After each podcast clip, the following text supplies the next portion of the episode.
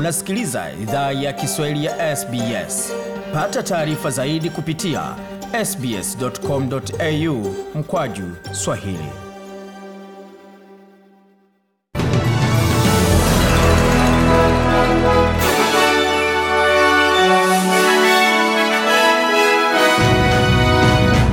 Wasikiliza idhaa ya Kiswahili ya SBS ukiwa na migode migerano, na hii hapa ni taarifa kamili ya habari tukuletea kutoka studio zetu za SBS. Jimbo la New South Wales limerekodi kesi mpya 141 za COVID-19 na kesi 38 kati yazo zikiwa ni watu ambao wako katika hali ambukizi ndani ya jamii. Mwanamke katika miaka ya sabini kutoka eneo la kusini magharibi ya mji pamoja na mwanamke katika miaka ya thelathini kutoka kati ya Sydney wamefariki kutokana na virusi hivyo. Kiongozi wa New South Wales Gladys Berejiklian amesema kwamba ni mapema sana kujua kama maandamano dhidi ya makatazo ya jana Jumamosi yalichangia katika uambukizaji wa virusi hivyo. We don't want a setback. And yesterday could have been a setback. Time will tell. Anasema tutaki tatizo, na jana iliweza kuwa tatizo, muda utaelezea, ila nimekerwa na kusikitishwa pamoja na kuvunjwa moyo na watu ambao hawazingatii usalama na maslahi ya raia wenza, alisema kwa masikitiko makubwa kiongozi wa jimbo la New South Wales Bi Gladys Berejiklian. Takriban watu sitini wamefunguliwa mashtaka tofauti yakijumuisha wanaume wawili katika miaka ya thelathini ambao wamefunguliwa mashtaka ya kupiga farasi wa polisi. Idadi ya watu mia tano na kumi wamepewa hati za adhabu. Na katika jimbo la Victoria, kiongozi wa jimbo hilo Daniel Andrews amesema kwamba na amewakosoa watu walioshiriki katika maandamano sawia na yale ambayo yalishuhudiwa mjini Sydney, huko mjini Melbourne. Huyu hapa na maelezo zaidi. We can't vaccinate against selfishness and uh, these people should be ashamed. Anasema hatuwezi chanja dhidi ya ubinafsi na watu hao wanastahili ona aibu. Ni vibaya. Kama unataka andamana, andamana dhidi ya virusi. Baki nyumbani na tenda haki, na tushinde hili pamoja bila kuwa na ubinafsi wa kuhatarisha ustawi wa wengine, alisema Bwana Andrews. Jimbo la Victoria limerekodi kesi mpya 11 za COVID-19 ndani ya jamii. Kesi zote zilikuwa ndani ya karantini wakati zilikuwa katika hali ya uambukizi.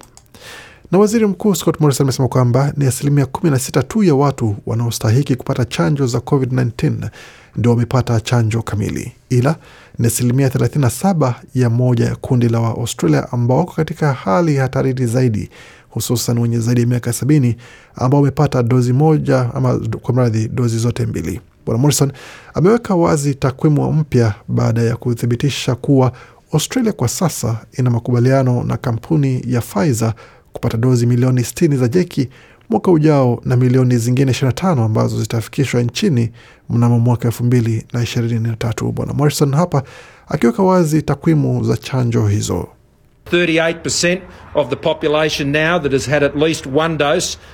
Anasema asilimia 38 ya umma kwa sasa imepata dozi moja, zaidi ya asilimia 16 wamepata dozi mbili sasa.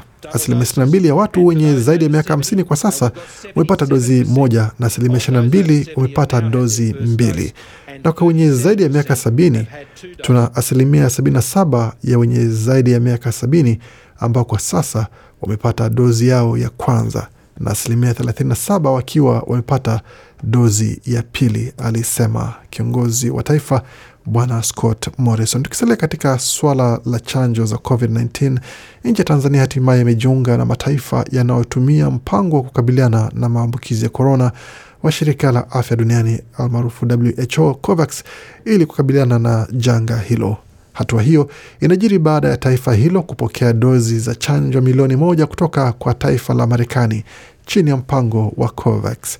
Dozi hizo zipatazo milioni moja elfu hamsini na nane mia nne ni za chanjo aina ya Johnson and Johnson. Chanjo hizo zitatumika na mahujaji, wafanyakazi wa afya, wale wa huduma za hoteli, wafanyakazi wa balozi na wagonjwa wa korona. Katika ukurasa wake wa Twitter, ubalozi wa Marekani nchini humo umesema kwamba umeikabidhi serikali ya Tanzania dozi hizo kupitia mpango wa COVAX kwa ushirikiano wa Umoja wa Afrika na au maarufu AU. Ameongezea kusema kuwa mpango huo ni mfumo na ama ni mfano wa ushirikiano bora wa miaka 60 kati ya mataifa hayo mawili. Balozi wa Marekani nchini humo Bwana Donald J Wright amesema kwamba wanasambaza chanjo hizo ili kuokoa maisha na kuongoza ulimwengu katika harakati za kuangamiza ugonjwa huo. Na bila shaka kasikia taarifa kwa undani kuhusiana na swala hilo baadaye tutakapoleta taarifa ambazo tumeandaliwa na mwandishi wetu Jason Nyakundi kutoka jijini Nairobi.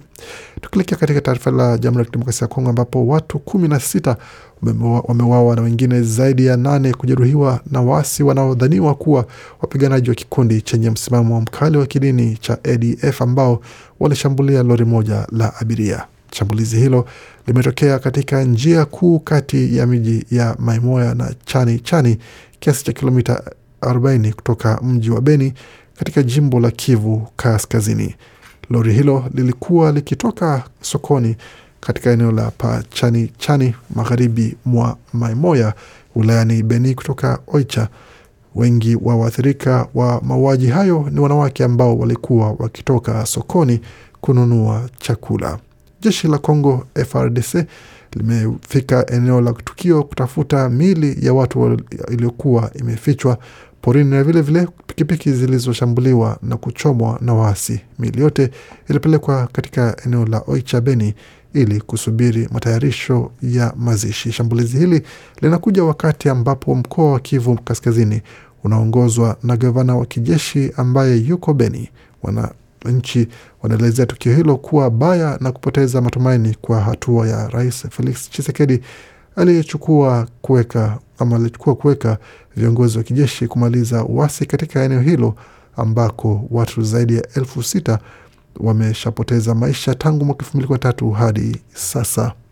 Na tukiendelea na taarifa zingine ambazo tumeandalia kwa sasa, tutazame kile ambacho kinajiri katika taarifa ambazo ziko hapo mbele, pamoja na taarifa za kusikitisha kuhusiana na kifo cha mwanamziki mashuhuri Waziri Ali ambaye ame imeripotiwa kwamba ameaga dunia. Mwanamziki mashuhuri kion, na kiongozi wa bendi ya Kilimanjaro Band maarufu Jenje nchi Tanzania, Waziri Ali amefariki dunia. Kulingana na wanafamilia, Waziri alifariki baada ya kuaga na kugua ghafla na kuharakishwa katika hospitali ya Mwananyamala mjini Dar es Salaam. Chanzo kamili cha kifo chake hakijaelezwa. Waziri alikuwa kiongozi wa bendi ya Kilimanjaro kwa miaka mingi akishirikiana na wanamziki wengine mashuhuri kama vile marehemu Mabruk Babu Njanje, Hamisi, Mohamed Mrisho, Nyota Waziri, KP John Kitime na wengineo. Waziri alianza kupiga mziki akiwa mdogo sana na bendi za mziki wa taarab mjini Tanga kama vile Lucky Star na Black Star. Uhodari wake wa kupiga kinanda ulimpa maarufu hadi kuajiriwa na bendi za muziki wa densi kama Nuta Jazz ya mjini Dar es Salaam.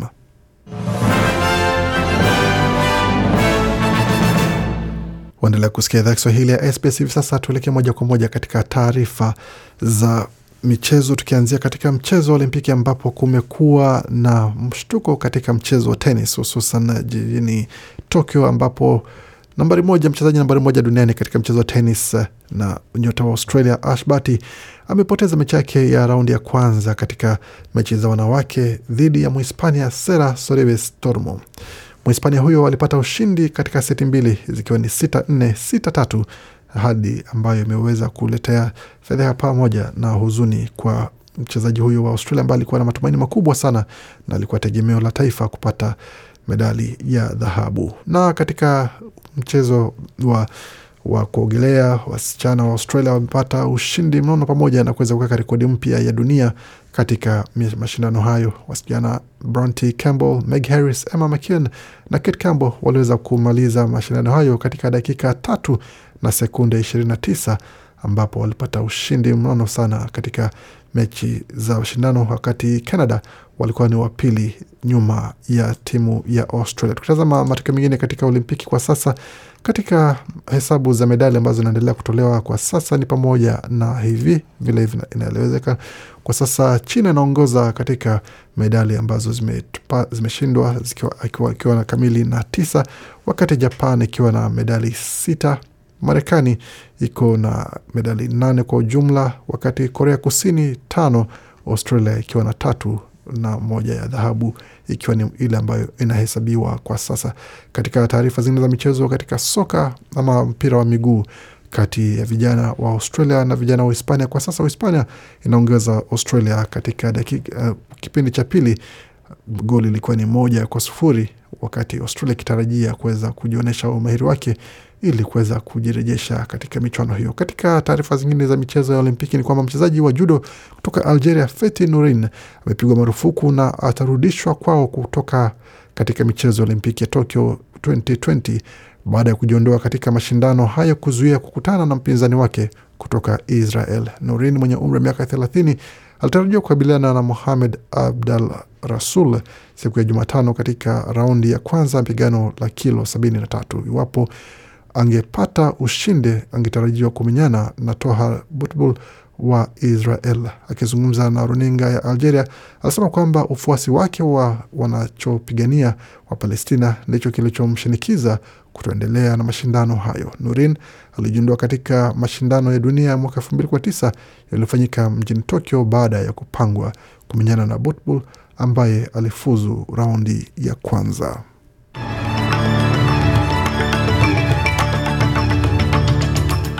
Tukitazama hali ilivyo katika utabiri wa hali ya hewa, tuanzie mjini Sydney ambapo kwa sasa nyuzi joto ni 10.3, wakati Melbourne ni 10.4, Brisbane zikiwa ni 13.4, Perth 15.6, Adelaide 12.6, Hobart kwa sasa nyuzi joto ni 5, Canberra zikiwa ni 4.5, Darwin kwa sasa nyuzi joto pale ni 25 na nukta 4. Kufikia hapo na mwisho wa taarifa habari ambayo tumeandalia.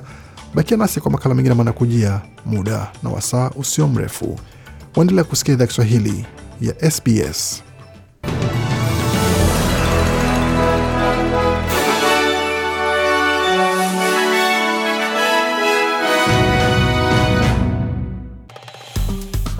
Penda, shiriki, toa maoni. Fuatilia idhaa ya Kiswahili ya SBS kwenye Facebook.